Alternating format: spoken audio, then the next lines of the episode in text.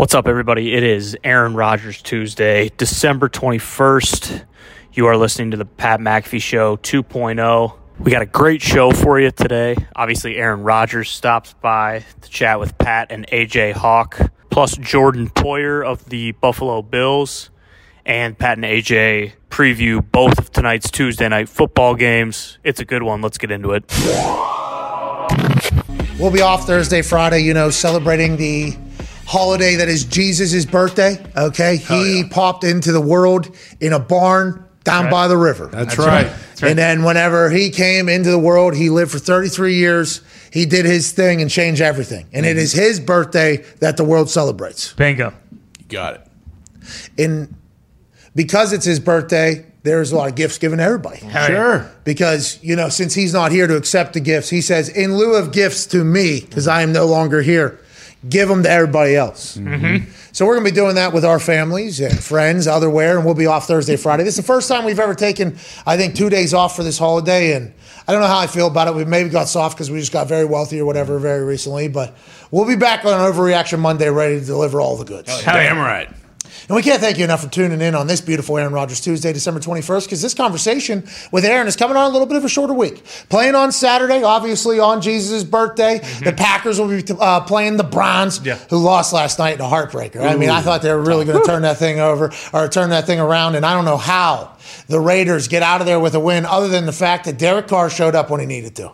Hey, when they needed to drive to get in the field goal range, for Carlson to hit not one, but two 40 plus yarders to win that goddamn game in the windy ass Cleveland. I mean, the Raiders were able to do it. What did we learn about the Raiders? Well, they're still in playoff contention. Yep. Okay, good news. What did we learn about the Browns? The Browns would have been first in the AFC North if they won. They're last in the AFC North now. They were out a bunch of players. Can we judge anybody from what happened yesterday? I don't think so. Kind of a wash. Congratulations to the Raiders. Elvick, Richie. Congratulations to uh, Nick Chubb for getting the goddamn ball finally. Hell yeah. Being the only superstar they got healthy. Hell yeah. Finally getting the ball and scoring a touchdown and hitting for the Super Bowl. Yeah. Oh, Chubb. Feed him. What were they? They had every. I was, you know, the game earlier in the day. All right, a little five o'clock start or whatever. That kind of disrupts the daily routine, especially on a Monday whenever they're making up for these COVID games that are taking place. Two games tonight at seven o'clock. By the way, mm-hmm. you got Washington and Philly. Washington, I think Garrett Gilbert, potential oh, quarterback, yeah. because Heinicke and the boys are still back in Washington. It's a two and a half hour drive to Philly. Ron Rivera said we're waiting on the COVID for them to potentially test out of the new protocol. If they can produce negative, they can make their way up to Philly to play tonight. But instead, if that doesn't happen, we got Garrett Gilbert. Yes. That game's happening at 7 o'clock on Fox. Also at 7 o'clock on Fox, Seattle traveling to Los Angeles to play the Rams. Seven points in both of them. About six and a half Washington football uh, in Philly. They don't know what's going on with the quarterback situation. They'll kind of settle in. Seven points over in Seattle in LA Rams. LA at home.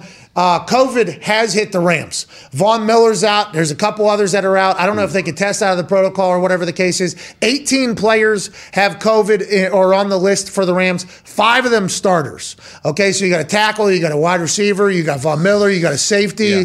and I think there's something else. Seven point favorite still over the Seahawks at home with Matthew Stafford, Russell Wilson, and who knows what's going on over there. So these games, though, disrupt the daily pattern. Mm-hmm. Mm-hmm. So last night I didn't get a chance to really fully focus on the game because I was figuring out what the hell we're going to have for dinner. I got to figure out how I'm getting home. Got to drive home, miss a little bit of the game because I'm driving back to the house. You know, you kind of catch up with the wife on how her day was. Game is still happening, and every time I was peeking my head up, all they kept showing was Chubb on the sideline. With and I'm like, on. with the jacket, I'm like, is Chubb hurt? What? Why? Why is the Super Boost have to be such a goddamn curse? Mm-hmm. That's what I literally was thinking as I was trying to enjoy the conversation of the day that was in this holiday season with my wife. I kept looking up. I'm like, why is the guy that we boosted, the only true thing we thought of the evening, why is he on the sideline? Why is he on the sideline? So I tweet out, hey, I'm not paying attention enough. Why do they keep showing Chubb on the goddamn sideline? Hey, Mullens, hand this guy the ball. I had a bunch of Browns fans attack me.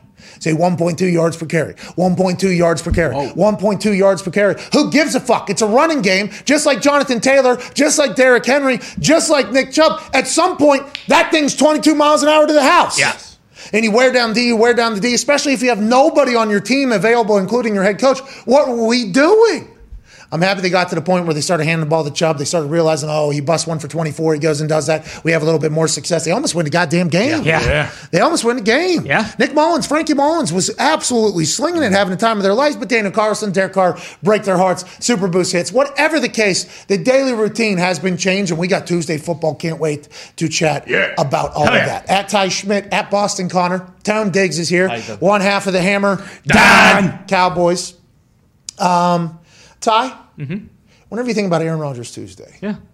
You know, because we got two football games tonight, two division rivals playing. Mm-hmm. You know what I mean? Two Seahawks, Rams, Washington football team, Coach Sirianni. I mean, Yeah. there is great Tuesday early mm-hmm. evening football. Seven o'clock, both games, both on Fox. No way anybody sees both of these games. Most of the places going to probably have to stream it somewhere. Yep. Maybe have a two TV setup. Don't know why we couldn't have had two different times. I guess hmm. it, it kind of neutralizes the playing field for all parties that have to play today and then potentially play this weekend on a much shorter week than anybody else because they're playing on Tuesday and a game on Sunday coming. Whatever the case, big time games tonight. Yeah. big time games tonight. Yeah. Big time conversation today, two o'clock with Aaron Rodgers though on a short week. What do we think we're going to talk to him about? You think what what is today going to uh, reveal about Aaron Rodgers in the past? Well, we've been talking all week about the seed he threw to MVS, and you know I'm very excited to see your line of questioning about that and what comes from that. But also, like whenever he comes on, especially weeks before, like he's going to break the franchise record for touchdown passes at Lambeau on Christmas. Like I don't know, just seeing like where he's at, and obviously like they still have so much of the season left. They're the number one seed right now, so you can't get to. But like that is a that is a massive accomplishment, and to think that you know like going from Favre the the tumultuous like beginning he had like just curious if he I mean obviously we see how talented he is he's very very confident in himself and he should be but like I mean that's that's an that's a crazy accomplishment to, to that he's about to break this week Yeah, it's huge. 442 tuds, obviously. Brett Favre has done the same thing. The stats on how they both accomplished this feat, incredible. Shout out to Hembo and Greeny over there at ESPN. Hembo is a mastermind in the stats game, and obviously Greeny does his thing at NFL on ESPN. Aaron Rodgers matched Brett Favre's Packers passing touchdown record in 45 fewer games, three seasons. 1,730 fewer attempts, 193 fewer interceptions. What a fucking impressive thing to think about whenever you talk about Brett Favre being so damn good. Yeah. Okay, Brett Favre is held up in the pantheon of NFL quarterbacks in the history. I mean, there was a reason why the Brett Favre not retired yet tour continued to happen because of how good Brett Favre was at football. He had the gunslinger mentality. Aaron also has, though. Aaron's taking a lot of deep shots every single game, more so than anybody else. Even with how the weather is, he's still throwing shit up to people and somehow able to accomplish stuff that no other quarterback in the history, let alone Brett Favre. No, no hey, shout out to Brett Favre. Yeah, shout out. There's some things Brett Favre has said and done. Though we go, hey Brett, no, we all remember you in Wrangler. yeah, son. yeah, you get a little punch I mean, we do, you do what you got to do. But it's unbelievable what he's accomplished. I can't believe we get to chat with him every single week while he's accomplishing this. Son of a bitch might win the MVP back to back too. They might have to force the vo- uh, vote him into that thing. yeah they might not have a choice It'll be awesome. And I think all Packers fans are uh, hoping for that, praying for that. Maybe Jonathan Taylor sneaks in and gets that thing for the running backs in any other position other than quarterback. At Boston, Connor, your takeaway on the games last night and what you're looking forward to uh, this evening's match. Uh, I'm looking for points, Pat. I mean, last night stunk. Let's be real. The Bears stink. The Vikings, who knows? I mean, the Raiders and the Browns also. Who who knows? Who cares really? Because Raiders are only in third in their division. They're probably not really going anywhere. And with the Colts, Bills, and Chargers having those wild card spots, you don't really feel confident in either of those teams last night, or excuse me, last afternoon, And almost like uh, evening. and evening. Yes, yes. You don't. It doesn't seem like they're going to be there in the end. So I'm already looking forward to next week. I'm, the Rams Oh, are going to so- dominate the Seahawks. Let's be real here. All right. So these Monday, Tuesday matchups, who cares? Who saying? cares? Ah, who cares? Yeah. Big ah, who cares? Shout out to Sports Pope. Uh, this uh, couple prime time, you know, early. How- Last night, commentators eating pizza. yeah. Okay, they're, They're in having Chicago. Yeah, they were They having were fun. They were having fun. they're having a lot of They were fun having fun. No That- sausage, though. That pizza looked cold. Yeah, Uh-huh. I did. Did. Oh, it looked terrible. No, no, no, no. They no. didn't deserve that. I mean, why don't we get them some thin crust pizza? Yeah. Sure. No, no. You know what I mean? Get them Or some even some thin normal crust. crust. You don't like cold pizza? Just standard deep dish, not Chicago deep No. dish. No, no, it's too deep. Normal. Just saying, you guys have lasagna pizza. Okay, I've talked about this at length. Yeah. No offense to the Chicago Italians that Lot created the pizza lat- uh, uh, lasagna that was created. No offense. Lot I- taken. I mean, there's no way that thing is anywhere near the best pizza. No. It- No one said it. No one said it was the best pizza. It's a good pizza. Okay. All right. I, hey, by the way, cool. get on board with that. I'm, I'm on board with that. It is a good pizza. We can be in the middle. It is a good pizza. Well, yeah, I guess we kind of have It- because the thing is, is all, every other pizza that New York style pizza, unbelievable. Sure, delicious. It's unbelievable. Thin crust. Everybody's got the new thin crust. Uh, well, Pizza Hut's thin crust. Oh, man. Uh, but then in Pittsburgh, there's a lot of Italian families that have their own pizzas. You know, square cut pizzas, half cooked. I mean, Right. There's- when, whenever you get down to it, the Chicago style pizza, in my eyes, just how my taste buds have been, you know, in my gabagool taste buds that I have. Sure. Chicago, I don't think it's actual pizza. I think it's lasagna with the no, pizza it's pizza. ingredients in it. Yeah, you essentially. know, like It's in the name, deep dish pizza. It's it's pizza. yeah, but I think it's like lasagna more so. It is mm. too much, is it not? You don't like you take a bite. It, it's a, that's a oh, so fork and good. knife thing, right? That's a full It could fork. be, or you eat it cold like how the people did last night, and just eat it normally. It was tough though. I mean, it was. It is a mouthful. I'll, I'll give you that. But I'm happy they did it. I'm happy the commentary team had fun. You know, Really? Steve Did have Lee, fun out there. Uh, Riddick and Griese. Griese was Yeah. pissed he didn't have a slice of sausage. I But thought then some down heads on the were gonna side, roll. yeah, uh, Lisa, had Lisa some. had Ron sausage. sausage. I think she had the smoothest out of that whole entire Yeah. thing. Oh, it's good down here. Take a big bite out of that. It is a conversation that is had by absolute idiots only about stor- uh, sports in a fashion that nobody else could ever comprehend because the multitude of ignorami in this particular room is higher than anywhere else. Large. But every once in a while, uh, more specifically on Tuesdays of an NFL season, a super genius joins us. A man who is the reigning, defending, undisputed MVP of the NFL. This past weekend, he threw his 442nd touchdown as a Green Bay Packer, tying Brett Favre with that stat in 45 fewer games, 1,730 fewer attempts, and 193 fewer interceptions. Shout out to Hembo. Ladies and gentlemen, Aaron Rodgers. What's up, dude? What's up, boys? You look so cool right now, dude. You know how cool you look right now? Tell me how cool I look. Bro, big hoodie, hat on at the facility, short week. We got spot testing now. What does that mean for an immunized fellow like yourself? Your thoughts? How are you? I'm doing good, man. Shout out to to uh, uh, Dave Portnoy at Barstool for sending me this uh, this sweatshirt. Had to rock it on the show. Uh, he's obviously a fan of yourself, Pat. I know you guys had some work together back in the day. You know, I don't know if he's a fan, but we do get along. He's a trailblazer in this entire thing. I would be appreciative if he was a fan, but uh, He's- I, He's I, got- how can he not be a fan of the of the PMS, bro? Well, there's a lot of people that hate us, Aaron, and I, I think you maybe have experienced that. Well, you stay off the internet, so you don't really know that. But I appreciate you joining us on this short week, this holiday week. Uh, let's dive into it. I know your press conference you just had a lot of conversation about 442. I mean, that is an astronomical number, and in the amount of time that you've been able to accomplish it, in comparison to Brett Favre, who's another absolute NFL goat, is remarkable. Did you have your thoughts on that number at all? Did you know this number was a thing coming up? I feel like for a lot of us, it kind of sideswiped. I didn't know this was even a thing coming. I mean, I knew it was a thing uh, that I was getting closer to a few years ago. Um, and I thought about it, I don't know, maybe a month and a half ago. I was wondering, I couldn't remember what the number was. And Tom Fanning, I think, was like, hey, uh, you know, you're getting close to 442. And I was like, oh, wow, okay, yeah, what am I at? And he told me, and I was like, okay, then, you know, because I knew I needed around 30 something to, to get there starting the season, but I just hadn't even thought about it for weeks. But that's a lot of damn touchdowns, isn't it? Yeah, that's a lot of tuds, dude. Congrats, by the way. Yeah. Go ahead, AJ. Hey, do you remember uh, every every touchdown you've thrown? And I would assume, like, do you know every interception you've thrown too? Can you remember? Can you recall? Oh, not probably not every single one. I mean, if you probably teed me up on, uh, I'd probably need to be teed up on some of them to to remember every single one. But I, I probably remember some of the bigger ones. Interceptions, uh, same thing. You know, I'd probably need to be teed up on on a few of them, but I can definitely remember.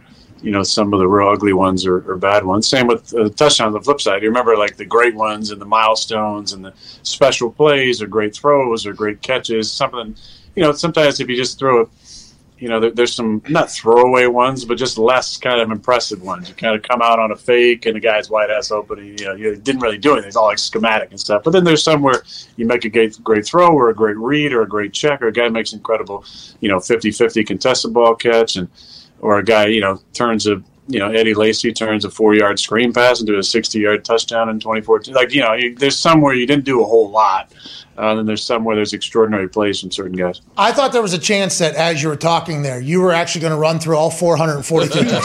I thought there was a chance right there. You know, when you went to 2014 with Eddie Lacy, where he turned a four yard catch into a full touchdown, and then there was the, the touchdown in 2009, where I mean, I thought that was about to happen. But what I wanted to do actually is let's talk about every single interception you've ever thrown. Okay, let's do that entire thing. Let's. No, I'm joking, but that is a real thing. 193 fewer interceptions than Brett Favre. Everybody knows the game is different now. The amount of intelligence and information we have about the way football operates is different now than what it was. And Favre was a gunslinger, but you are as well, man. I think that is going to be something that is talked about through your legacy by the football people about how you have this ability to hold on to the ball, and the ball is the program. Is that just natural? I think I've asked you before, and I don't know if you've done any more deep thought into it, but is that just something that it just happens because you're accurate, because of decision making, because of coaching? Why, why do you think it is the way it is? I think it's ingrained in in my brain as a young player that if you turn the ball over, you're not going to play. And I didn't feel like that I was ever in a situation where until I got to Green Bay, and I mentioned this just a little bit ago in my press conference. The, the being around Brett was the first time that I realized there was somebody who was actually better than me at quarterback in the same room. Now I had some great competitions, you know, a competition in college, uh, a competition at, at JUCO, uh, not really a competition in, in high school, but but in the back of my mind, I was always thinking if I turn the ball over a bunch, doesn't matter if this guy can't play anywhere near as good as me. You know, they're going to go with the guy who's who's who's not going to do that. So it was always kind of deep in in in my uh, you know in the back of my mind, like I got to take care of the football at all costs. Now I think you learn in the process of that how how to mitigate the risk of turnovers, and there's some that you can definitely take it, uh, you know, take ownership of, and some of you, you can, uh, you know. But I think most of the uh, the most obvious ones are we touch the ball in every play. So when you're running with the ball, when you have the ball in the in the pocket, there are things you can do to avoid, you know, fumbles. I, I think I've been, you know, especially the last few years, really good in the pocket of not having, you know, I haven't uh, haven't had any fumbles uh, to date. really in the pocket. I think I've fumbled uh, you know, fumbled twice. Once was given to me on a handoff. I don't know if they counted the AJ Dillon one, but but taking care of the ball is really important uh, in the pocket. And then when you're throwing the football, there's ways of uh, of lowering the percentage of interceptions. And I think you, what you just want to do at quarterback is eliminate the bad ones. You know, the, the easy ones. You know, if, if a guy makes a great play on the ball, that's awesome. But eliminate the blind throws that turn interceptions, the late down the middle throws turn interceptions, uh, premeditated decisions that turn interceptions. If you eliminate those, you know, then you hopefully avoid the tip picks and the and the drop ball picks, which can happen to anybody. Um, but if you if you're accurate with the football, I think you lower the percentage on, on some of those as well. Okay, AJ, I apologize because this is a perfect lead up to what I've been talking about all week, and I even posted about it. Did you turn that some bitch sideways on purpose to MVS in the triple cover? Because people would think, with your lack of turnovers and everything you just said, that you're not a guy that takes shots. You threw into a defensive meeting, three guys, and it feels. Did you shape your throw? And now MVS obviously had to make that catch, but it looks like it literally just hit him in the arms while he was running. It thing turned around. Can you do that? And is that what you did? Have you seen the movie Wanted? Is that the one where uh, Oh, yeah. Angelina Uh-huh. Jolie? Oh, yeah. yeah. Uh, bullets. Uh, no, I can't do that. But there was wind in the game for sure. It was, it was blowing from uh, their sideline towards our sideline, so uh, right to left uh, on that specific throw. But it, to me, that's not you know that's not cover three. That's a safety backside. I think Tony Levine was backside, and he was kind of a you know a, a zone dropper. This it was one high safety, so he was in the middle. And I think it was uh, uh, Queen was guarding MVS from the inside. Once he turned his back, I knew I was going to have a, a shot to put the ball uh, in MVS's hands. Now, you look at it from behind, you go, "Oh my God, that's a tight window and everything." It didn't look like that when I threw it. When I threw it, I saw, I saw the back of a defender and I saw an area where I could get the ball to Marquez. Um, Now that goes back to a lot of drill work over the years of throwing the ball, you know, on a no hitch in the gun off of three steps and how to be accurate doing that. But um, that's why it's so important to pay attention to the muscle memory of each of those throws in practice and in games, so you can go out there and execute in a situation like that where it's a, it turns into a really tight window. At the time, it didn't feel like a tight window. It felt like that was a high percentage throw because the defender's back was turned. Hey, it was a layup, dude. Fuck it. Go ahead, AJ. Hey, were you, were you surprised to see the Ravens go for two there at the end to try to win the game, even though you would have got the ball back with 40 some seconds and a timeout, and all you would need is a field goal? And how, like, what are your thoughts, I guess, on the whole analytics? All it's it's getting a lot of play, especially lately, of people going for two all the time, going for it on fourth down. Like, where are you with that? I love it. I love it. I think uh, I think the media can use it to spin either way. They can laud somebody's aggressiveness when it works, like they used to with Doug Pederson, who was kind of on the front lines of, of really being aggressive. I feel like when he was head coach of Philly, and then they can try and smash you if it doesn't work. Um, you know, but they've they've gone for it a couple times. They went for it against the Steelers a few weeks ago, I believe, uh, as well. Um, I love it. I love the aggressiveness. Um, you felt like they were going to do that. That's why I mean they were down by 11 and they on their own 26, I believe, or 29, and went for it on fourth down uh, with 11 minutes left in the fourth quarter. So I think they were worried about stopping our offense. We put together some good drives back to back, and they thought that that was at that time was the best time to do it. They probably thought late in the game, let's go win this thing. We got a backup quarterback, even though he's playing lights out. Um, we have a lot of different, uh, you know, COVID uh, substitutions on defense. Let's go try and, you know, get ahead and see if we can and, and uh, you know see if we can hold them on defense in 41 seconds. So I think it's, I think it's great. I think, you know, I saw some clip of uh, Andrews telling Harbaugh that was the right thing to do, and that's exactly what I would tell Matt. You know, if he said, "Hey, I think we should go for it here," putting the ball in your hands. Now, I think you can debate the the call. You know, they ran a basically a sprint out one man route to their best. You know, of that game. You know, he was their best option. He had 100, I don't know, 140 yards, 150 yards, a couple touchdowns in the game. Like you're taking a shot at uh, throwing the ball to your best player. Um, it's hard to hard to fault that. It didn't work, so now you can debate it. But um, I like the aggressiveness. I love uh, the entire conversation that you just cited, by the way. It came through the Ravens social media. I assume NFL Films also is a part of that. And, you know, you hear Harbaugh telling Huntley before the touchdown, like, hey, when you go down here and score this touchdown, do you want to go for two and win this thing? Or do you want to? It was almost like Harbaugh was like dropping seeds, like, hey, we are going to do this. He just wanted his players almost buying. And then when Mark Andrews comes over and goes, yeah, let's go fucking win this shit, man. And then they don't do it. And then the respect between the two afterwards, it was beautiful. And, and listening to you speak there about them acknowledging your offense being tough to stop you know, you guys, that's kind of just been routine this year. And you're in the MVP conversation. Hey, you're now odds on favorite to be MVP, by the way. hey, they might have to do it. They might have to do it. It's awesome. But you guys feel like you're in such a rhythm, so much so that if you have, you know, a miss or a punt, everybody's ready to attack the hell out of you. How do you guys continue to maintain that elite level? Like, for instance, Davante Adams, I heard a quote from you. They were doing stuff before the, the ball was snapped that you've never seen before in your 17 years. How do you guys continue to have success knowing that you're going to get everybody's best shot basically weekly? Well, it feels like that's that's the way things go in general with us. We travel so well, uh, and we've had obviously we have uh, the prestige of the organization that we play for, and I don't mean age could probably uh, vouch for me on this one, but I've always felt like we always get everybody's best shot.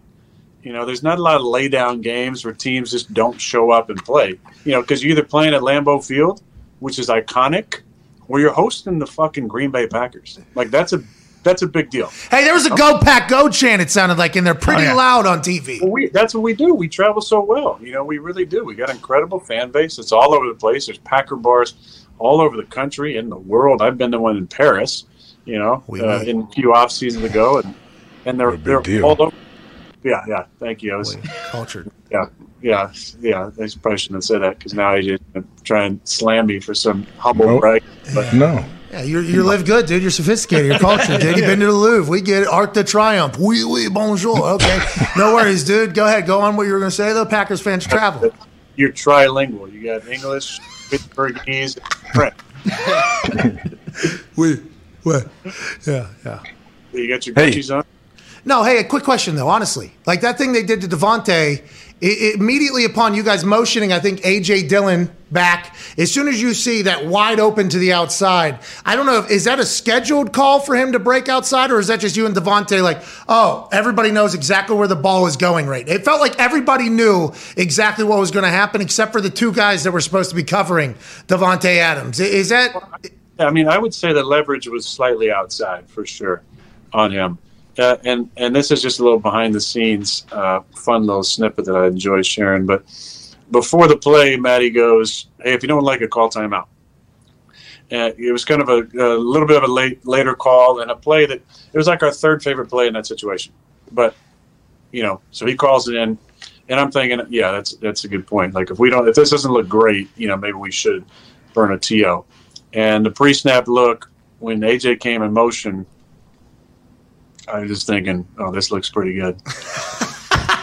based based on something that happened a few uh, a possession or two earlier, where we ran a similar, we ran a run play, and Davante had a similar route on the backside, and I handed the ball off, and I looked to see what happened over there because pre-snap leverage was terrible, and Tay had beaten the pre-snap leverage, so I kind of locked that in the back of my mind and said, okay obviously he can do it. I mean, he's done it many, many times. But sometimes when you're playing hard outside leverage, there's nothing you can do that's going to allow you to get outside. Like a DB's just like maybe they're told or maybe they're thinking, I'm not going to move. I'm just going to stay a whole man outside. What did Davante do? He gave a hard stick on the play where I didn't throw it to him.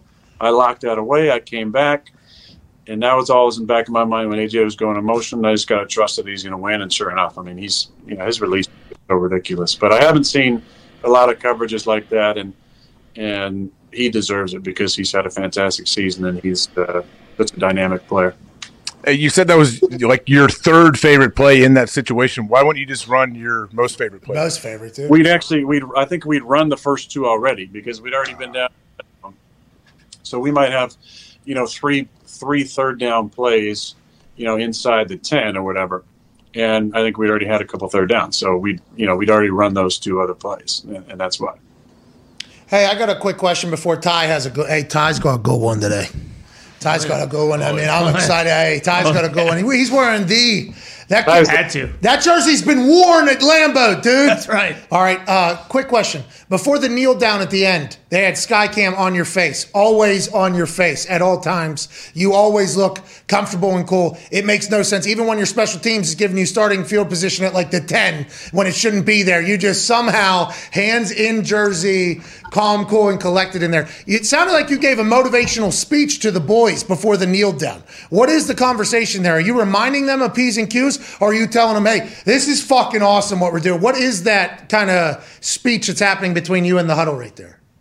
Well, I think a lot of it needs to kind of stay in, in, in the moment. You know, it's it's things that kind of come to your mind at certain times. You just enjoy relaying, uh, and and those are the moments that are special. I, I really think those are the moments where the kind of world kind of strips away, and it's it's uh, the simplicity of of football at its core, which is uh, relationships and inspiration. You know, being able to be inspired by your teammates, to have accountability to those guys, to want to live up to the expectations those guys have for you, and then and then just being in the moment. And and you know, it, it hit us at that point. We'd recover the onside. We're going to win the game. It's a hat and t-shirt game. We're going to be the NFC North champs. Um, and so often, I think in this game, you know, we put that up as like our first goal, right? And then you achieve the goal, and it's like, well, do- oh, that's we have way more goals than this, right? This is just our goal, you know. And and one of my messages was, let's enjoy this, guys. Like this is cool. This is really special. You know, I know it's not the ultimate goal, and we all want to win a championship, but but in 14 games, we just accomplished our first goal, and we're the first team to have a playoff berth, and and it was three years in a row being NFC North champs. Like that's a big deal. Like don't lose perspective this. This is really hard what we do, and it's not easy, and and every year is different from a challenge standpoint. So. So that was one of my messages. I, I talk a lot about manifestation and about perspective. Uh, you know, manifesting the thoughts and the desires of your heart into actuality by the language that you use and your focus and your your dream time and and your journaling and whatever it might be to get yourself in the right uh, mindset. And the other part is perspective and realizing, you know, we don't have to be worker bee robots that, you know can't realize how special these moments are. So that was kind of the message to the guys, and and it just kind of hit me in that moment. Uh, you know, I really believe in, especially in those moments when it's hard fought, hard fought games too. That there's a class you can carry yourself with. You know, has appreciation for your opponent, um, and you know, it was just one of those. It was quick cool. messages. It was received, I guess. Uh, the guys enjoyed it, but but I just wanted those guys to really enjoy it, you know, because this is this is a fun moment to, to win the to win the North, and not just put that past yourself and move on to the next objective, you know. Well, hey, congrats on winning it. too. Oh yeah. By the way, congrats on enjoying the moment because you're 100% right. Hey, we're going to win our division because it gets us a ticket to the dance, but that's our number one goal is win the division. That's all we're going to do. And then literally, as soon as you win, okay, we haven't accomplished shit yet. All right. It's like as soon as it's, it's like one of those. I love that you did that. And I love that the sky cam like almost caught it because I was thinking to myself, like, oh, that seems like a pretty, that seems like a pretty cool little place to be. Go ahead, Ty. Aaron, I think it was post game. Someone asked you about the the throw that Pat referenced to MVS, and you kind of said like there aren't many throws on the field anymore where like I, I think about it much, but that was one that like kind of makes you feel good inside. Um, like I mean, it seems like you do that shit every single week, where it's like you're just throwing lasers and throwing it where no one else can. Like, is it re- is that something that happens like week to week, or is it really like there are only like a handful of throws where you're like, God damn, no one can no one can do what I can do with a football. Well, I mean, there's a lot of talented guys that throw it for sure. Um, so I, I don't think I've ever, you know, I'm really, really, ever really thinking, oh, no one else can do that. I mean, I, I, I love watching you know, guys uh, who can really throw it. I, I really enjoy, you know, Pat and obviously his talent and Matt Stafford. I've gotten to watch him so many times in person because we played against him, and, and I love, uh, you know, love watching him throw the football. I would just meant more for me, uh, you know, surprising me almost. Uh, uh, sometimes fitting the ball. Like the throw to, to Quez, I didn't feel like when I threw it that tight of a window, but afterwards, and if you watch the clip, it's like, whoa, that was that was a pretty good throw. so, so when I saw the replay, it's just one of those ones where you kind of, I don't know, there's just a lot of pride in, in some of those throws, but I get as much joy out of a throw like that as I do coming off a fake and having my eyes inside all kinds of no looker to the big dog on the outside, just watching him just, you know, go nuts and, and, and drill people and, and use his, you know, R2 button, uh, you know, to do his jukes. He stops on a dime, by the way. It's it's amazing for how big he is. He just I don't think I'm going to see him go the opposite direction. He it's just out of nowhere and he lumbers and just beats the hell out of people. It looks like.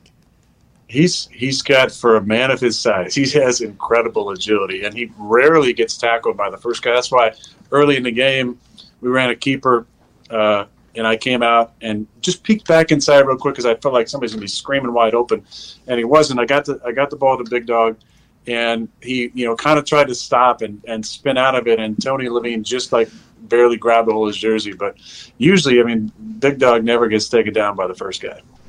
Uh, let's talk about your play action here, as we know it's a short week and get you in there to maybe and hopefully not get spot tested. But that play fake, you're doing it a lot. Hey, you did it like three times this past weekend. It was it worked every time. By Yeah. it worked every single time. I don't know. Uh, I assume people are going to be coaching that against you now. Like, hey, Kip, especially the Browns this week. You can't need to have an eye on the quarterback. Every run isn't a run. But is this going to be something we're going to see going forward? Different variations of the AVP play action. How we doing? Keep it moving. I, I mean, I don't, I don't know. I mean, I think Matt uh, kind of re-fell in love with the fake uh, after watching it against Chicago, and called it a few times. But we'll see. I mean, I enjoy it, but you got to do the run play just as much. We have done some uh, a lot of pattern schemes. You know, pattern schemes where you're, you know, down, down, and pulling guys and stuff. Um, counters and powers. You know, you love the power, right? Run that power, Pittsburgh grit, toughness. Yeah. Yeah. Uh, so we got to run enough of those to you know to keep them honest, and my actions got to be very similar on whether it's a keeper or or the run. I feel like I've done a pretty good job of- of that, and that's why the the fake has still been pretty effective. Uh, you mentioned grit, and I don't know if you know this or not. I don't know how much you're aware of like what's going on out in the world, but Kevin James is playing Sean Payton in a Netflix uh, series. If you uh, like, someday when somebody has to play you in a movie, who do you want? Who do you want to be that actor? Or are you going to be selfish and say you're going to have to do it? Oh, Eminem, B Rabbit.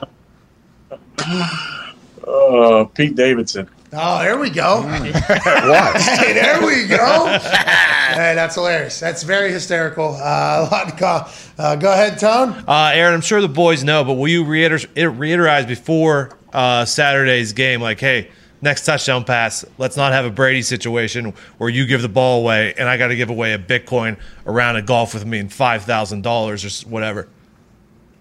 I fe- yeah, I mean, I, I feel like that guy maybe should have asked for more though, because somebody was saying the worth of that ball maybe didn't equal the worth of what he got. Uh, we don't know where Bitcoin's at. That's know, right. That's right. You don't know where Bitcoin's at. he did get a Bitcoin. Yeah, yeah, absolutely. That was that was during the Crypto.com launch of Tom. Nice. Okay. Well, then that's that's okay. Then he made it because that thing's going to five hundred thousand.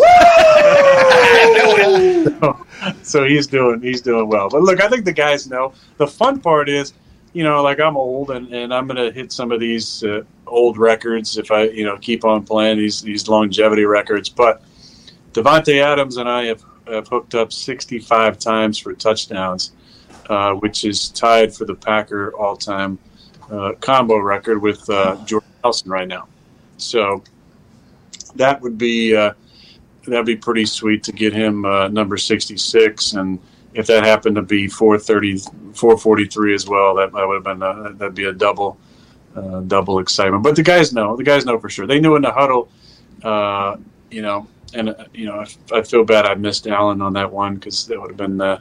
That would have been fun to, to hit that one going that way, but but you know, do it at home would be pretty sweet too. Okay, uh, we appreciate you so much for stopping by and joining us. Book Club will be on a holiday hiatus. We will revisit it next week. I have to do some catching up on the Razor's Edge. You know, I I have to do some catching up on the Razor's Edge. and A couple of the other books as well. A couple of the other books as well. But I'll be sure to get on it. I can't thank you enough for joining us, pal. Hey, real quick. Do you have any like Pittsburgh authors that maybe you want to push in my direction? You've always wanted to read some books by some things, or is there autobiography of Did Billy Pittsburgh? Kahn write a book? Uh, D- Donnie Iris. They hit- hit Don- Iron City, Iron City beer or something? Maybe is there something that, that would interest you a little bit more than some of these these books that you off air have said are you know hippie books? Or, So, so uh, Aaliyah by Donnie Iris is a song. I think they have made that a soft and hardback book. Okay. So that is something to think. It's only a few pages, but if you could get that in there, I would definitely hit that and be grateful. is there is there an autobiography of Chuck Berry maybe with that interest? All right, see, yeah. see, I feel like I already he know enough. Pittsburgh? Billy Gardell has one, so Billy Gardell, Auto Doc, Auto Doc. Uh, these things are all in there. Mario Selling Lemieux, Ozempa. Sidney Crosby, maybe just or maybe the Penguins, but whatever the case, I will dive into it. Hey, we need to ask you, uh, IQVIA. I don't know if you know who this company is. We just learned of them yesterday via Ian Rapoport. They're the ones that are controlling the randomization of the random spot tests for the uh, vaccinated COVID players. Is this something that you guys were told about is happening? Is this all kind of happening in real time? Are you all the way back to last year? How are you handled in this situation? Because you might be an immunicorn, but you also, you know, the Omicron doesn't care about anything. How are you being handled in this whole situation, and how do you see it playing out? Hey, look, uh, I'm I'm still under the 90 days, so far as I know, I don't have to test, uh, you know, until those 90 days are up. Um, the interesting part to me is that what was told to us in the off season, right? The coercion part was you for non-vaccinated players, you got to get vaccinated because if you are the source of the outbreak, right, and there's an outbreak on your team, then not only will your team have to forfeit, but nobody's getting paid because they're not moving games. That's what was told to us. That was the rules. And then obviously, uh, when it's been revealed that vac- non-vaccinated players are not these dangerous super spreaders, and you know places like SNL or teams that are fully vaccinated um, can have outbreaks, and so now they've adjusted the rules. They're going to, I guess, maybe change games. Um, nobody, I mean, it's it's all in flux. Like we found out that, you know, after the uh, after Sunday, the, everything was changing. There wasn't this uh, different. The protocols were being adjusted, and and games, uh, you know, were okay to be moved, and testing was who knows, uh, and zero testing. I think for vaccinated players and non-vaccinated players who haven't contracted COVID still have to test and, and uh, adhere to all the same rules. For, scientific reasons, I guess. Sound like you love it, dude. It's great. You've been playing great since Dr. Joe Rogan has really done his thing. You're on an absolute run right now of greatness. Yeah, and let me let me just let me finish this Yep. is I think the the one frustration uh, that that I that I have in all of this is that is that throughout this entire time there hasn't been real conversation around health. You know, like as far as giving people, uh, you know, uh, things to think about when it comes to health, like how to be healthier, right? As far as you know, your diet and vitamins and exercise and and those type of things. Um, but the other thing that hasn't been talked about is treatments, right? So I don't, I just don't believe, and obviously I, I you know, talked to a lot of friends who had COVID, including Joe, and you know, figured out a protocol that I had ready in case I in case I got COVID. That basically took my symptoms from what they were to non-existence in 36 hours. I came on and did your show on that Friday, right? And I got tested positive on Wednesday.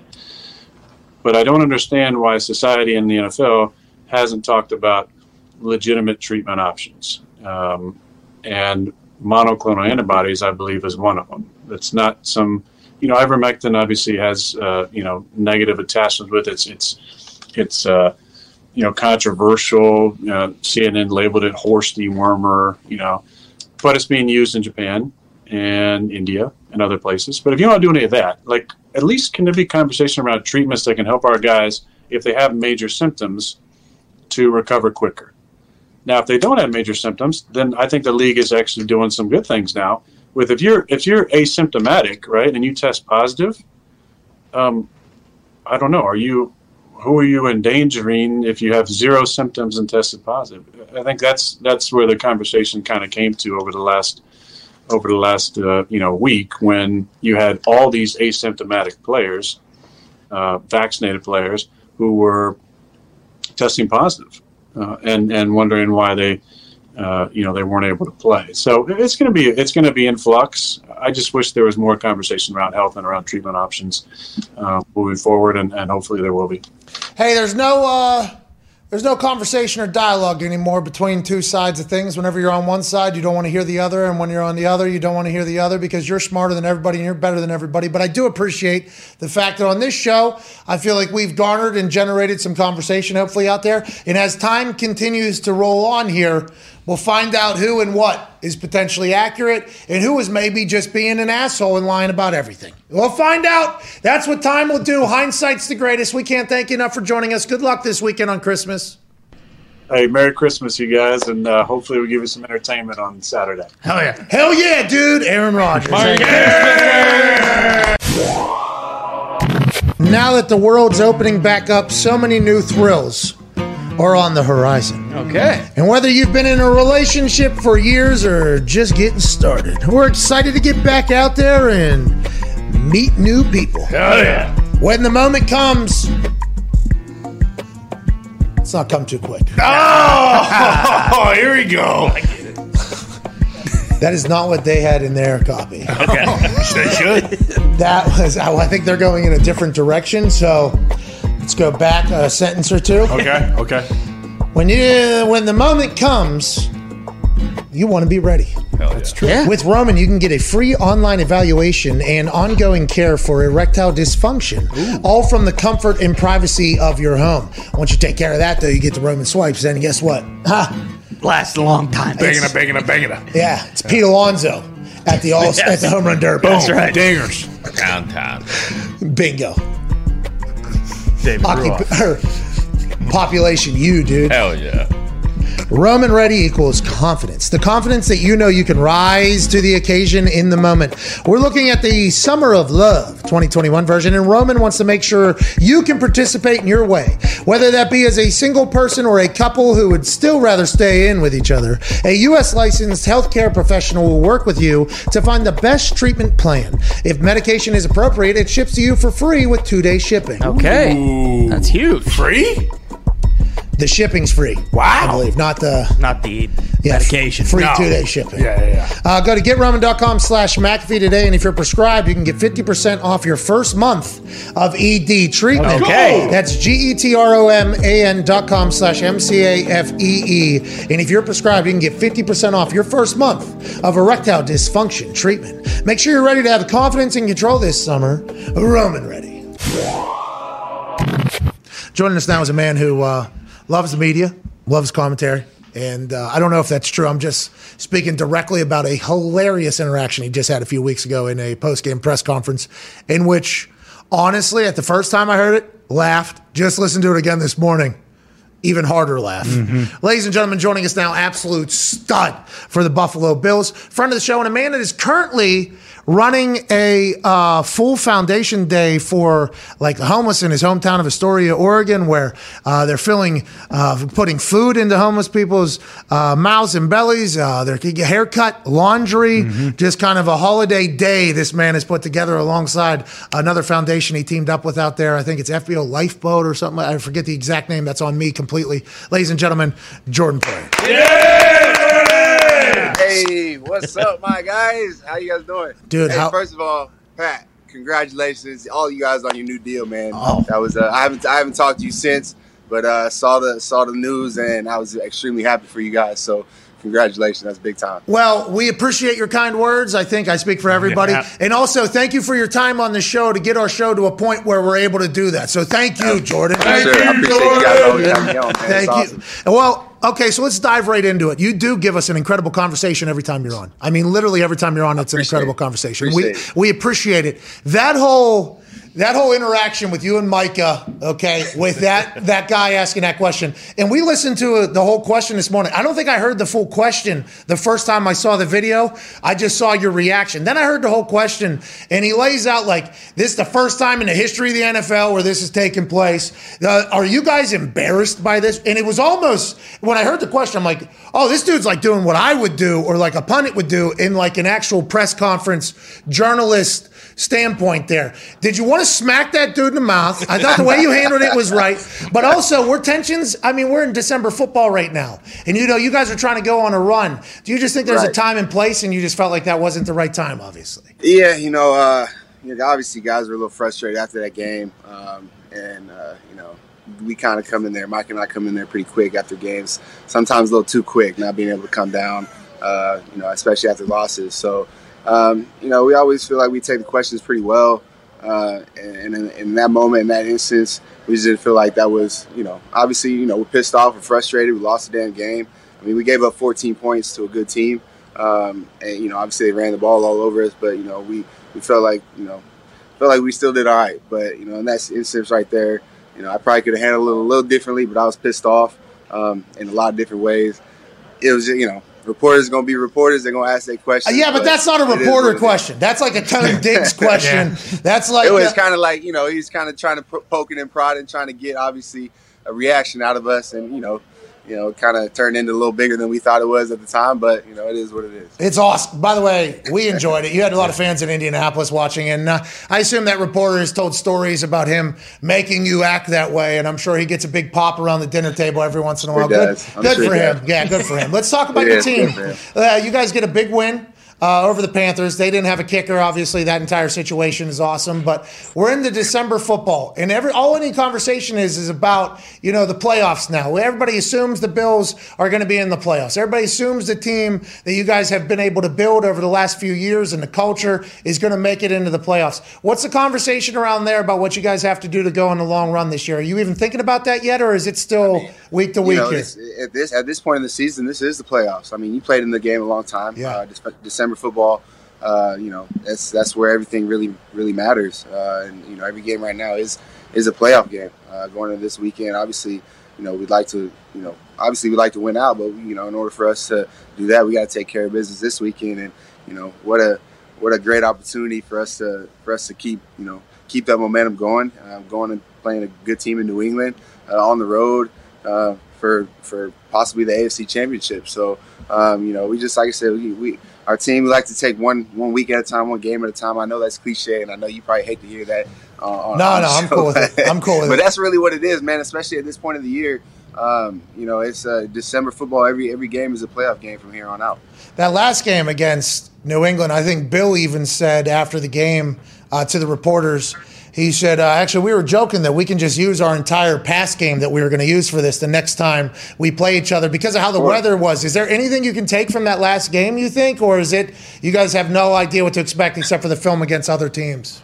Yeah, I mean, you know, obviously there's probably some some some runs they'll come back to from that game, but at the same time, um, we didn't see you know how they were going to attack us in the past game. Um, and so, you know, there's going to be a little bit different. You know, I think the weather's supposed to be nice out there, so it's going to be a different ball game, different style of ball game. Um, you know, it's going to be a fun atmosphere to play in. You know, we're excited for the opportunity. We have a bad taste in our mouth from the last time we played them, and uh, you know, this is a it's a huge game with huge implications. So we're excited to play. Hey, you work out, dude? I just I just got done. Yeah, yeah. I, I, I, there seemed to be when I it did, went. appreciate it. Yeah, when it went to the uh, when it went to the full shot, it looked as if your shoulders were having a. I mean, it was an incredible cap day. It was an incredible cap day. But you do you and Micah fly around and hit people. You know, I mean, it, like legit. Like there are some big time shots Yeah. being delivered. Whenever the conversation in the national media is, can they stop the run? That piss that has to piss you off. I assume because that is Yeah, like, does. yeah, yeah, yeah, has to, right? It does, um, especially you know. Maybe Mike could talk about this. I, I don't think I've ever seen a number one. I think we're the number one and number two defense right now. Uh, get as much backlash and as much, um, you know, is talked down on as much as we have been this year. You know, I think people, nobody likes to talk about the Buffalo Bills defense. Am I right? I, I think nobody, when you turn on the TV, is just talking about the Buffalo Bills defense. But when you look at it, we have been the number one, number two defense all season long. I think we're uh, third in takeaways with 17 behind New England and behind uh, uh, behind Dallas. Uh, you know, obviously Trevon Diggs got 10, so um, you know it's uh, you know we're, we're playing uh, we're playing consistent football. Obviously, there's some things that we want to continue to get better at.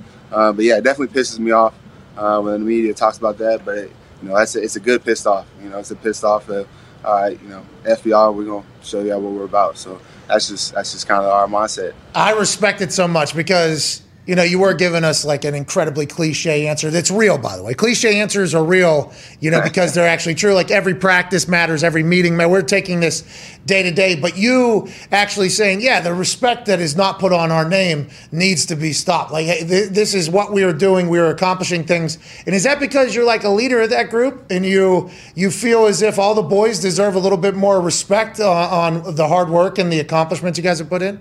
Hundred percent. Um, and it's nothing really. I don't know. I don't want to say it's nothing new. Guys have been doing this for this is Mike and I's fifth year now. Still not getting the respect that we deserve. Um, we've been doing this for a long time. Um, our, you know, our defense has been consistently doing this for a long time, taking the football away, um, and, and you know, we just haven't gotten the respect that we deserve, and that that's fair. You know, um, obviously we got to continue to earn that, and you know, what a big, what a big opportunity for us to for us to continue to earn that this weekend, right? I fucking love, I love hearing what you're saying right now because that is how I motivated myself as well. You know, and I think we're learning a lot about a lot of documentaries now Right. from a lot of greats. Like, hey, that is a chip on the shoulder is a real thing. The fact that you and Micah are at such a high level still don't get, maybe it's good that people don't give you guys enough credit. You know, like maybe, Hey, maybe, it's good. gonna continue to piss us off. we'll continue to do what, we'll do what we do. You know what I'm saying? What do you think about hey Mac Jones? Obviously, rookie quarterback. I don't. I don't know. And I talk about you know dumb stuff every day into this microphone, and for three and a half hours or so, I've never really acted like Mac Jones was a rookie quarterback. I don't know why. Just in my, it seems like he's a 90 year old man. You know, and it's not just because the photo of him and the cigar smoking of him and everything like that. It just feels like he's almost like a robot at this point. You know, it's like this Right. is Tom Brady reincarnate. What are your thoughts on watching him on film and knowing that he's going to be in the division here probably for at least the next few years? You know, you know he's an extremely smart football player. Um, you know he's able to uh, he's able to manage that offense at an extremely high level. Um, you know he's, he's he, he does you know what he what he's told to do. I remember watching we were watching the film we were about to play him last time, and he lined up uh, under center, and they got into a wildcat formation, and uh, you know he got behind the center. And you could tell it was like, hey, you gonna go out there two yards outside the numbers. He's sprinting out there, lined up, and he actually like ran a fade route, you know. And it was like, you know, as a quarterback doing that, so you know he um, he does a lot of really good things. He sees the defense, um, he manages that offense, and he can make he can make some really good throws. And so um, he's got some good players around him to help him. um, a good offensive lines and really good running back. So you know we're gonna have a we're gonna have to play extremely well to, to beat them on, on Sunday. Did you see his second pro day? He can catch a touchdown, dude. hey, do not. Hey, if Don't he's sleep like- on him. Yeah, Don't sleep on him. He, he's been watching. I'm just. put, Te- I'll put I'll put a I'll put a net over the top. go ahead, Tone. Jordan, when uh, Tre White goes down, obviously that's a huge loss for you guys. Do you have to play differently as a safety now that one of the best corners in the league is not going to be playing for you guys for the rest of the season? Yeah, you know what a what a tough loss for us, man. Uh, Tre'Davious White, he's a hell of a football player, uh, great teammate, great friend, man, and it's hard to replace a guy like Tre'Davious. Uh, you know, but Dane has done. Dane Jackson has came in. It's his second year corner. He's came in. and He's done everything that, that we've asked him to do. He's a guy that I that I trust back there. Um, you know, giving him a call and knowing that he understands what he's supposed to do and how to execute it. And as a safety, I think that's all you can ask for. is Somebody, a corner who who you can trust out there on the football field um, and, and and able to get a call and execute the call. So you know, I don't necessarily think you got to change the way that we play. Dane's a gr- extremely good player. Um, you know, we do things on the back end that that take away a lot of you know whether that's the deep balls or or take away stuff uh, on the outside. And so um, you know, Dane he's came in, he's made plays on the football.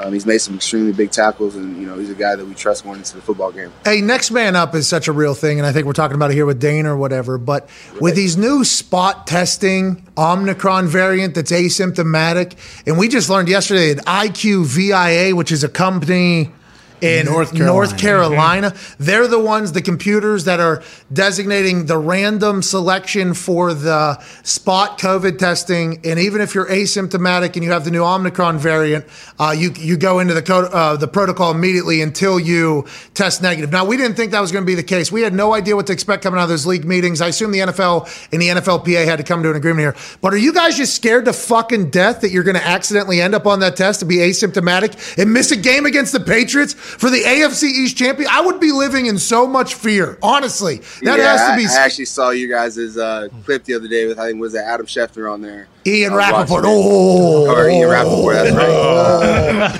Yeah, I mean that was kind of that was the first time that I actually heard that same information, and I had I was like, whoa, like are, are we serious? Like, so it's kind of random now. You know, me being vaccinated now, I could get a random test at any time, and I could be feeling fine, get a positive test, and now I'm out for a game. You know, and it's kind of. It is. I don't want to say we're living in fear, but golly, like, what are we doing? yeah, yeah, it is. Well, I'm not saying like the testing thing and living in fear. That's an entire life motto. But like for me, for instance, I was in the uh, I was in the program, you know, for 27 months there, and there was maybe I had a, uh, you know, maybe. I was in the presence of a room of somebody that was maybe smoking a vitamin or two. Sure. And I mm-hmm. maybe thought to myself, oh, okay, I mean, I could just one around here. And then two days later, I get a random test at like 6 a.m. or 6.30 a.m.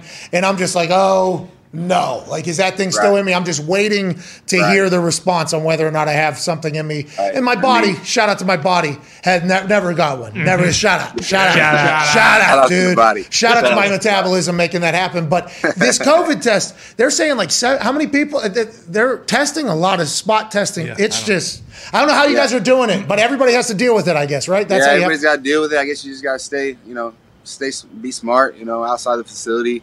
Um, you know, it's a, it's a weird, weird times that we live in right now for sure. Uh, you got something really cool going on right now back in Astoria, Oregon. Happening today? Is that happening right now? Yes, happening today, man. Happening today. I got a. So my dad's actually out there. Uh, I'm gonna read it off to you. I'll Yeah, read it please off to you do. real quick. Um, so we got the uh, Jordan Poyer Foundation teamed up with uh, teamed up with Filling Empty Bellies, uh, DBA Lifeboat, and the Astoria community to provide a holiday to the homeless population in Astoria. The foundation will provide food, haircuts, and uh, two hours of free laundry. So it's just uh, trying to trying to get back to, to my hometown where I grew up. Um, you know, my dad's out there. He's uh he- he's helping out with all the all the food and all. Um, you know, I'm sure he's having a good time out there with all Coach Rube and everyone. Shout out to you guys out there, everybody helping. But uh, yeah, just trying to find ways to, to get back to my community at home during these during these times, holiday times, and uh, you know, I'm excited. I'm excited about it. Hey, Jordan, there, I mean, you can, you know, slaughter somebody on the field, which I assume is your biggest high, like on the football field. I'm not sure. Maybe a pick. I'm not 100% Pick sure. six, probably. Pick, six. six, Okay, whatever. I don't know what your thing is. Whatever, yeah, whatever it is. Hey, that fulfillment though, like whenever you get a chance to, isn't that fucking awesome? It's really cool, is it? It is actually think, a cool I, I feeling. think it beats anything on the field, man. Um, and that's uh, you know another huge reason why I do stuff like this, and also why I continue to speak out um, about my you know recovering alcoholism and, and you know trying to trying to be that voice for those people because it really it gives me something off the field um, that that I can't get on the field. Does that if that It's a makes sense. purpose, right? Isn't it almost like you Yeah, feel like a purpose? purpose. Yeah, it's it's yeah, huge cool. So I enjoy it a lot, um, and and like you said, it's a huge purpose for me. Uh, that's the Venmo, I believe, right there. If you want to donate and help out the organization that Jordan Poyer has teamed up with uh, out there in Astoria, Oregon, giving back Appreciate it. in this holiday season. Hey, no worries, dude. We Guys, appreciate you. Appreciate it so much. That's awesome. Hey, no problem, man. And uh, good luck this weekend. Big time game. Don't let Omicron come anywhere near that fucking building up there. No, it's not. It's not. Okay. I'll fight it. I'll fight it. All right, that a boy. Ladies and gentlemen, Jordan Poyer, we appreciate you. Guys, This man has been number one in college football, What? number one in the NFL football, What? and in the Ryder Cup. What? Ladies and gentlemen, AJ Hawk. What's up, dude? What's up, guys? I, I uh, was on the line when I heard Ty say Arch Manning might go to Iowa. That would be a, a real uh, shocker, I guess, for the college landscape. Well, I mean, college fuck it. football He- landscape. Fuck it, let's be Kirk Why Dog. not? Yeah. Why who says not? no? That'll be something he could definitely. There's crazier things to think about Ty. Like he could go to a crazier team. Think about it. Iowa just they had solid quarterback play. They could really light it up. Yeah, especially with Tory Taylor punting Yeah. for him. I think for another year. or two. They got that doofus Brian Ferentz calling plays though, so I don't know if that'll help. Unless Arch wants to just call everything. I thought the himself. Ferentz family was very welcome. Oh, I love Kirk. Kirk's his papa. He's been there for a long time. Brian, you know, went Brian. and coached tight ends for the Patriots, and oh, they had Gronk. He won Beast. a couple Super Bowls, and he's Yeah. the next best thing. Brian's never got one of these. Why with the Brian's got a couple yeah, of those. He's got That's a bunch why of he's those. fucking- Not at the high With school. the, with the Not NFL. the high school level. Yeah, with the NFL level, not the high school and the college. So Does we'll Arch see. I'd love to see Arch be one of Kirk's dogs. Hey, I mean, you're right. Crazier things have happened. All right, let's go let's not speculate on where Arch is going to go. We've already spent too much time on that, especially on a day like today. AJ, great to see you. Thank you for joining us. Uh, shout out to Mike Rupper, by the way, being the plug to the Pens, getting me this thing. Shout Baby out. Roper. Rupper, host of uh, That's Hockey Talk, alongside Nick Morado every Wednesday night at eight o'clock at YouTube.com forward slash That's hockey talk. Nailed it. fucking. Welcome back, by the way. Well done. Welcome back. Welcome back. Welcome back.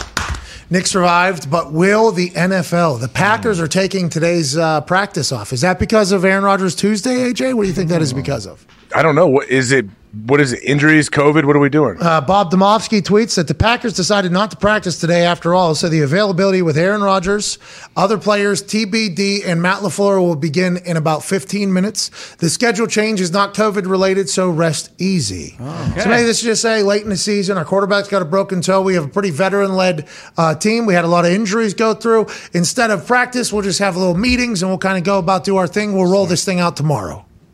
Yeah, that's what it sounds like. Uh, That's what good coaches do, don't you think? They look at their team, they assess. Okay, like what is practice good or bad for us? Could I, uh, you know, cause some more damage? I guess, or let the guys rest and probably have 15 hours of meetings and walkthroughs. And you know, some it may be. Uh, I think there's like some body time too, probably in there. You know what I mm-hmm. mean? Like, oh, hey, Probably not. recovery here for the next hour. I need to see everybody in the goddamn cold tubs. I need to see everybody in the training room. I need to see everybody stretching. I need to see that we got an entire hour and a half recovery built into this nine hour film study we got today. If we're not going to practice, we got to do it. I'm not saying that's how LaFleur handled it. But it is something that is very normal, I think, across the NFL, especially late in the season. We're getting to the point, there's only three games left. That's crazy.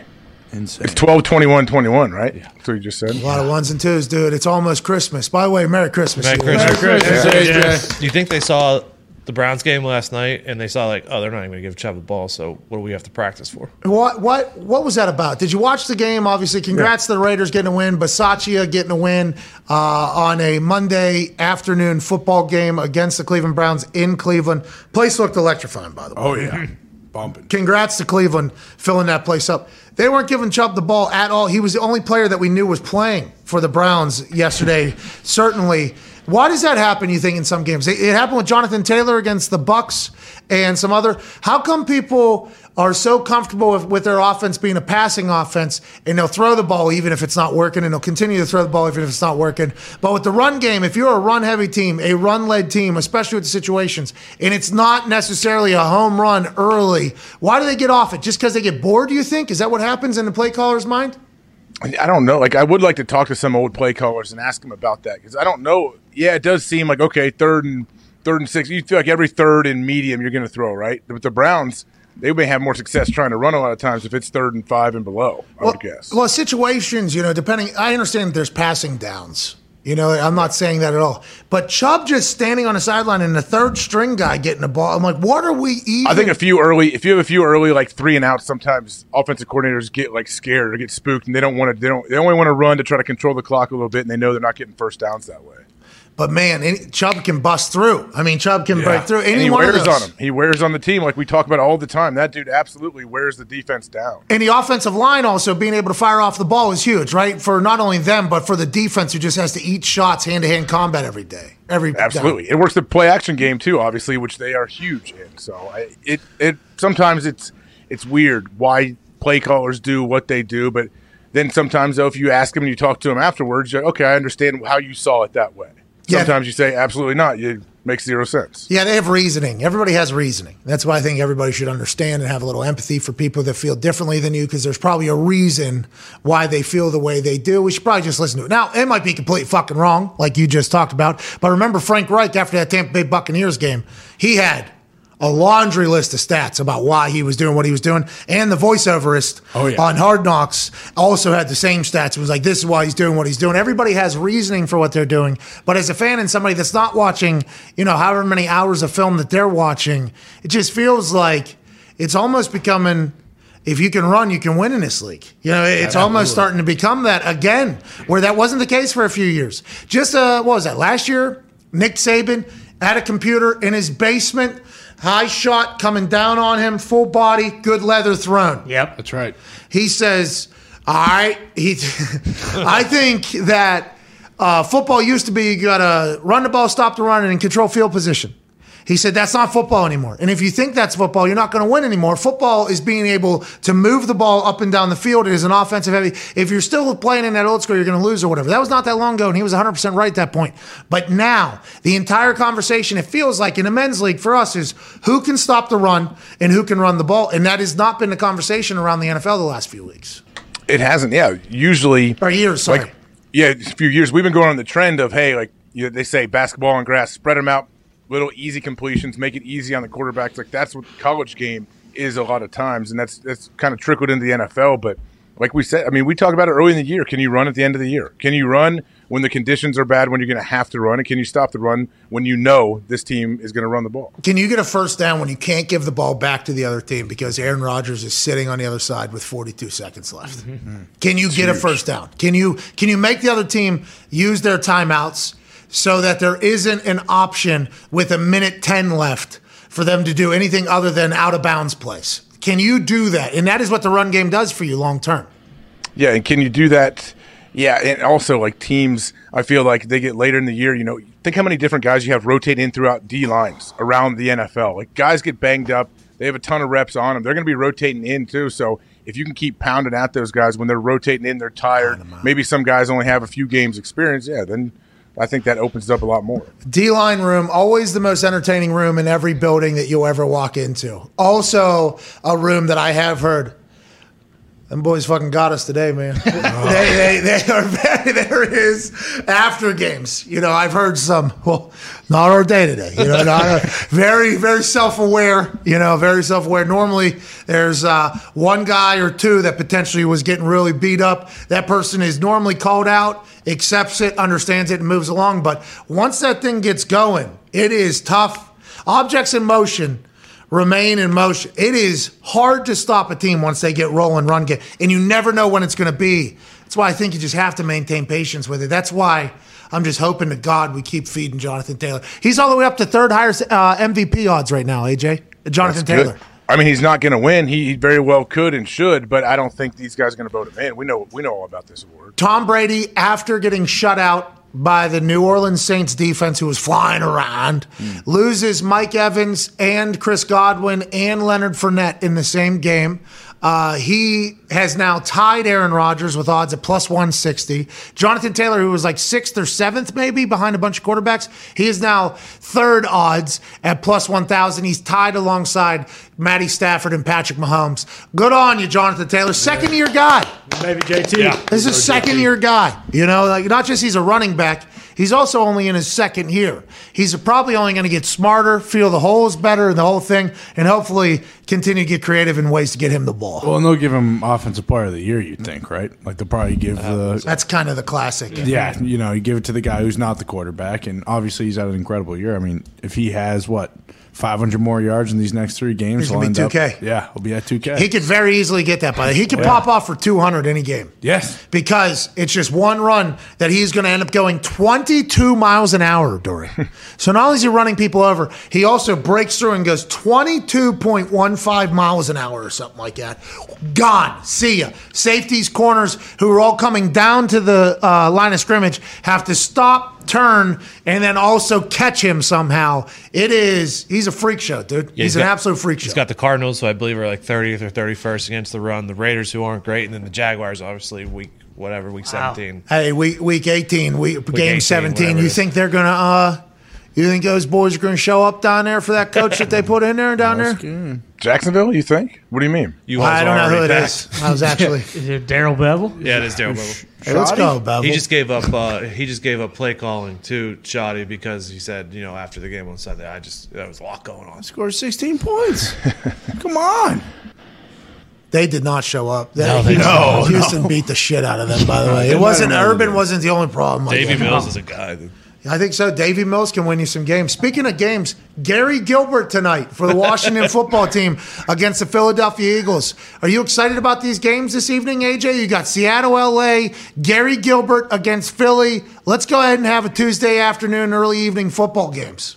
I am, but I wish they weren't at the same time. Are they both kicking off right at 7.01? Both on Fox. Okay, so one is on FS1 or what? no, No, you- unfortunately. Sunday ticket. I assume you'll have to. Yeah, one's blacked It out. would be bro. smart to have like the West Coast have Seattle and the Rams on Fox, and then the East Coast game on FS1, and vice versa for the other coast. But you know, that's just Fox Sports One's got something on it, probably. I probably college basketball. Some game, monster truck rally or Butler something? and Nah. Xavier. Hey, During the day. have you seen with this Yeah. fucking shark one? Oh, There- yeah. Hey, there's this shark Megalodon? one. Hey, I think so. I think it is the megalodon. Yeah. The- There's a shark one down here. We watch every single. I think it's on NBC Sports, by the way. It I don't is. think it's on Fox. It is. Sports. Yeah, it is. Uh, we watch it every single day, basically on here. There's this shark one who is reckless. I mean, eh, trying to destroy the frame of that monster truck every single time the gas is pushed. And I got the utmost respect for that. Gravedigger's still doing. Oh, yeah. Hey, Bigfoot's flying around. Love Gravedigger's still doing his thing. But the shark, really, with the fin and the way it operates and attacks these jumps and things, it is trying to blow out the entire shark every single time. And I think that's how you win those things. Who is willing to die Mm-hmm. or beat the shit out of this monster truck the most? And every time I turn it on, it's the Megalodon. the, the things they do with those trucks, these that's really good programming. Uh, you know, they got they got that. best five shows on Meekum. They got Meekum, and then on the other day, it's the drone race. Drone. It's really, yeah. really good Oh, yeah. programming. It's TV six in the office, Yeah, it's great. and it is, it'll captivate us every once in a while because the monster truck thing. I mean, You ever it- go in person? Oh yeah, what are you talking It's about? awesome. Oh yeah, I used to go growing up at Hara Arena in Dayton. It was a small little place where they played minor league hockey. So the first like five rows would be roped off, and the trucks would come through the glass sometimes and land in the crowd. Oh, I never saw that. Planned Not in the that- It was a small little place. It was probably too small to have it, but they, they found a way. That's awesome. Yeah, because normally it's in the stadiums, and there isn't enough people to fill the stadium, but there's enough to get a good pop whenever a Gravedigger flips that Oh, thing. yeah. That's right. You know, they, they these trucks are incredible. They're doing Their, backflips. their mechanics are incredible as well to keep patching those things back together. I agree because high performance, obviously, the engine has to be incredibly. I mean, uh, it is awesome. They're doing backflips off of fucking walls, dude. They're driving up to these things, hitting it, boom, backflip, landing it. Now, Megalodon, I think they they have a knack for boom, and then Smashing it. Yeah. yeah, Oh, yeah. and it is awesome to watch. I think one, I think Megalodon might have done one and a half actually. Wow. backflip off the things these monster trucks can do. It's a much different game now than what it was. Remember back in the day, it was like they'd come in loud, and then it would do like a little fishtail, Yeah. and then it would jump into a car or whatever. Now they're clearing cars by like 200 feet and just sending themselves into fucking outer orbit in these souped up trucks. It is insane. They're almost hitting jumbotrons in these fucking Yeah. arenas. Yeah. which is awesome. Do we GD know when the next time they're going to be at Lucas Oil is? I mean, that is one thing that I would pay top dollar to go see in person. We need to figure out how to get the streaming rights of Monster Jam on this Oh. particular YouTube. I, I will go to competition with NBC Yeah. Sports. We need to get, get you in Megalodon. Well, that's Oh. I did. So Bigfoot. April 9th and 10th will be back. Oh, Here Oh, okay, Hell so yeah. we got See you plans. We got plans. we got plans. Oh shit! I can't wait. No, no, we do. Yeah, it's good. Oh. we got plans. I can't wait. I tried to get in Bigfoot. It's in, it's in Missouri. Bigfoot, I think, is in Missouri. I think it was within driving distance. This is around the same time where I bought the wrestling ring. I just wanted to do a bunch of cool stuff. I was like, oh, I want to drive a monster truck. So I looked up. I think you can go to like an academy. I think it's in Missouri. I think there's an entire thing we can do. Mm-hmm. Got to get one of those though. You can get trained. You get get trained up in monster truck Well, you- racing. Well, I just honestly, I was like, can I just buy one of these and just start, you know? And they were like, well, we we recommend. It'd be awesome to watch you driving the streets of India. Got a lot of recommendations. Hook you up to an IV, a Mountain Dew. What, what do you do? Welcome back, Nick. Welcome back. Let's go to the phone line, shall we? On this Aaron Rodgers Tuesday, December twenty first already. Jeez Louise, Jeez. time flies when you're having fun, AJ. Huh? Huh? Sure does. That's what they say. Yep. Winter solstice, shortest day of the year, and then we're getting Yeah, uh, we're sun's back gonna be out late going forward. Yeah, I saw the moon was out the longest the other night. Yeah, good mood too. It was a good moon, full moon. It wasn't a full moon. The times everybody on TV was saying it was a full moon. It was close. Absolutely. We had already missed the full moon by a day or two, but feels like spring's right around the corner. That's right. we're the furthest away from it today. we are so far away. Oh yeah, and we got some far. dark days ahead of us. It's gonna get cold and snowy and slushy. And I'd like everybody to know that um, that we will not be in the igloo until the sun comes out again. So we are we are in this office or at least the darkest of days here for the next few months. Strap it in, boys. Okay. Breathe it in. No ceiling. You know what I mean? What?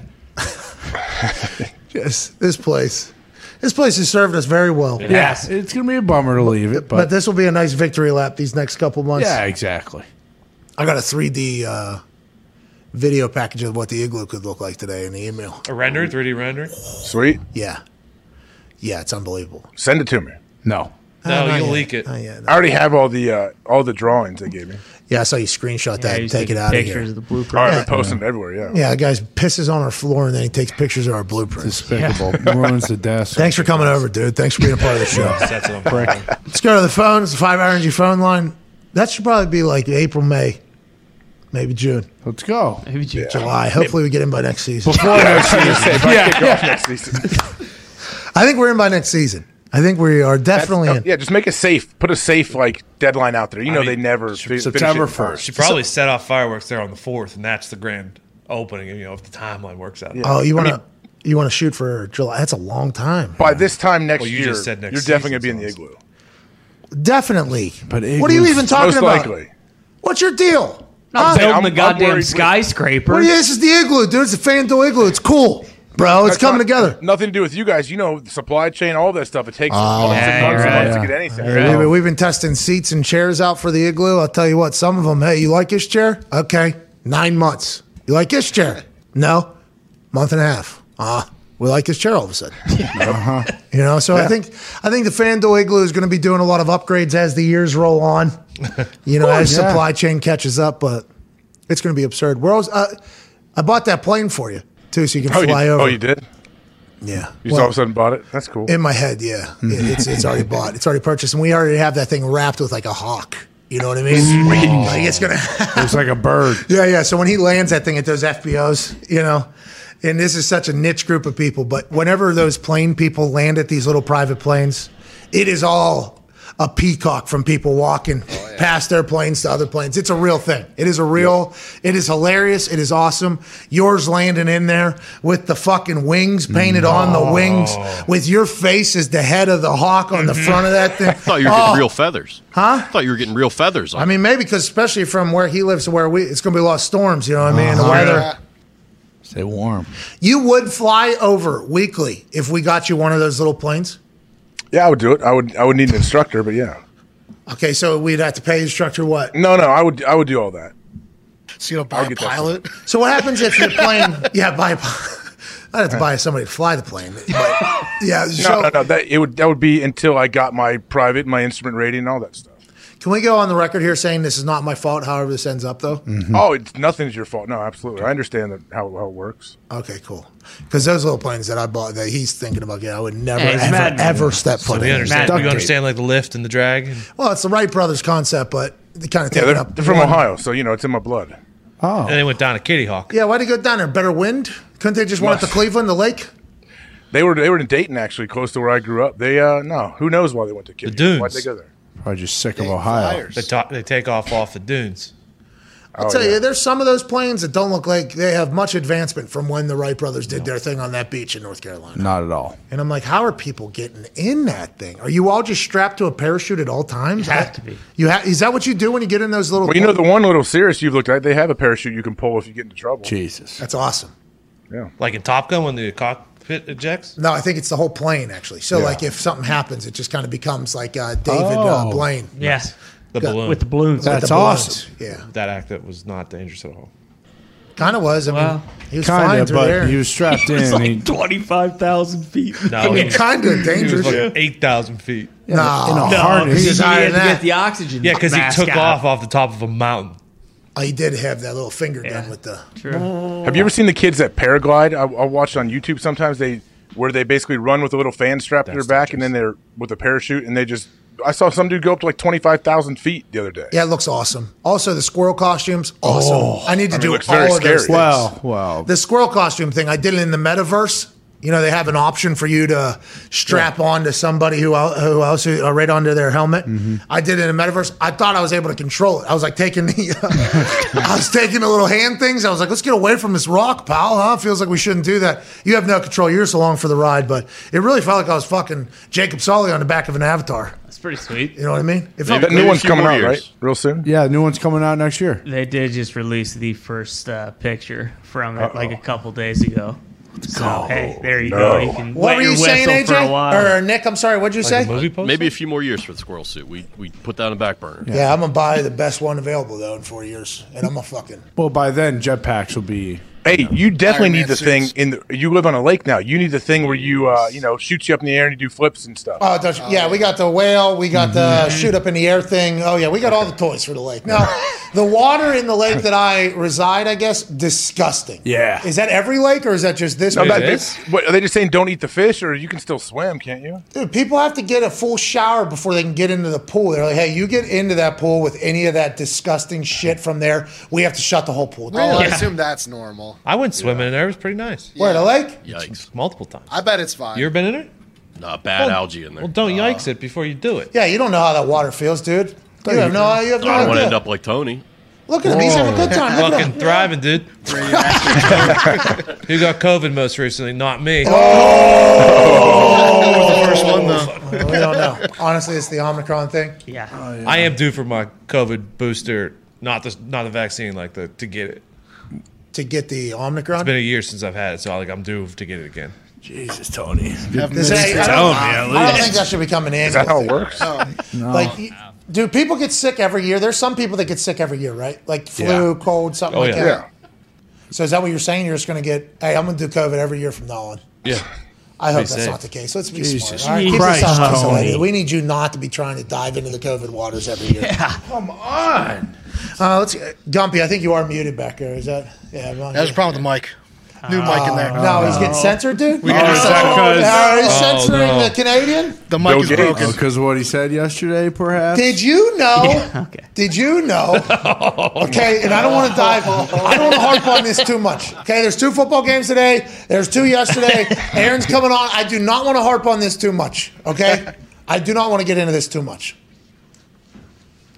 You know, Canada waited until 1982 to get their own like constitution. It's called the Charter or something like this. I'm learning this because Trudeau mentioned it in his most recent statement, but we didn't know what it was, so we had to look into. And we asked Gumpy, "What's the Charter?" Gumpy's like, "Ah." ah." I'm like, Is this your constitution? We're literally like, is this your fucking constitution? He's like, ah, I'm spraying paint, man, or whatever he does. This. We look it up. 1982, Pierre Elliott Trudeau, who is this particular Trudeau's dad, signed a Bill of Rights, basically called the Charter or something, alongside the same queen we got now at the table, and then the uh, Justice something. It was like this big deal. 1982, dude. Nine, What were they using up until then? uh, they think they were just using the Queen's Yeah. uh, Honor the, code. the the England thing. Whatever you tell us, buddy, we're good with it. Yeah. 1982. Are you kidding me? I had no idea that happened. It released as a PDF too. Well, they actually put this thing was straight to DVD. yeah, it's not even on VHS. This thing, ni- I had no idea about this. Canada, you guys just don't give a fuck about. Ah, whatever. Who cares? Ah, whatever. 1982. That's crazy. I did not know that. That was when Canada, I guess, became like uh, its own governing operation. Is that? A real place? Is that one? I don't know. I love Canada. I love Canada. I love Canadians. That's a tough thing to get past, though. Every time I Does speak Gump's to him. mic not work? I was say if we only had someone to ask, but He I mean, doesn't know. I Doesn't know. We He doesn't know. Gump has no idea. But I do want to know, like, can someone relay to Gump? I don't know if he can answer. Like, do people that he was around where he grew up, did a lot of them want to come to America like he did? Gump, did you want to be in America? Did a lot of people want to come to America from where you're from when you grew up? No. Oh, oh no. I always did. Okay, you always did. Yeah. You didn't know about this charter thing, which was interesting. Was that you playing Stooge or actual Stooge? No, I I went to the shipyard, played sports, watched sports, didn't pay attention to anything else. I mean, think I, that's don't kinda know. what happened I don't know what to Canada. tell you, man. Yeah. I I think- I think that's I didn't fucking care about much else, and Wow. I didn't listen to much else. Well, it's working out. Hey, and it's They working. didn't teach you at university, Paul? Bro, 1982. that is Clown not that long dude. ago, bro. All We're sick of the Queen, buddy. I think that's what they said, and then they were just like, All right, let's get into some sports. What forty years? Um, TJ Watt is What?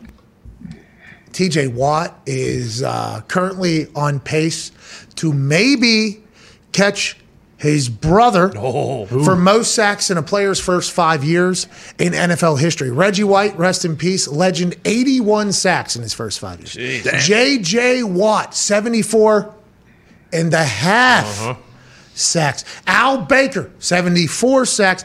Deacon Jones, 68 and a half. TJ Watt is at 67, rounding out the top five in uh, first five year sacks in NFL history. Three games left. Who knows what TJ Watt can accomplish? He was sprinting through four dudes holding him the other night. He is an alien. He is an assassin. People are talking about him not only being the defensive MVP, but overall MVP for what he has done for the Pittsburgh Steelers. It is going to be a tough race because of the amount of turnovers that Trevon Diggs has, the amount of sacks and plays that Micah Parsons has made. Aaron Donald is Aaron Donald. Darius Leonard is changing every single game he plays in with a turnover. Myles Garrett is Myles Garrett. But TJ Watt, the guy who is sitting ahead everybody else in the defensive MVP odds, can also make some fucking history. I don't know if he's ever going to catch old buddy Reggie White, but he can get up there to number two in these last three weeks, I think. Yeah, he. I obviously I love T.J. Watt. Um, he's not going to win the MVP because defense player is never going to win the MVP. And I'm not going to say that he should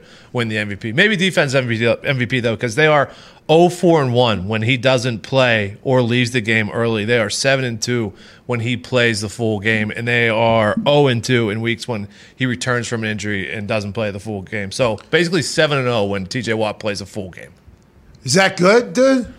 It's pretty good, but he if he catches his brother, he would he would break the single season sack record too, wouldn't he?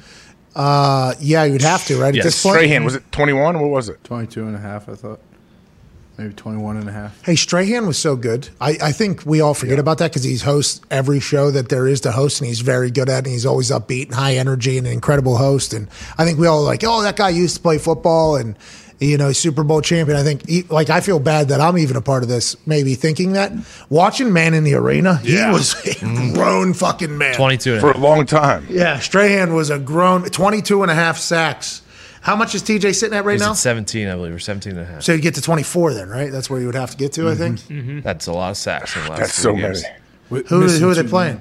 They have the Chiefs, which is not good. Patrick Mahomes doesn't get sacked a lot. Then they have the Browns and the Ravens. He had three sacks against the Ravens earlier in the season.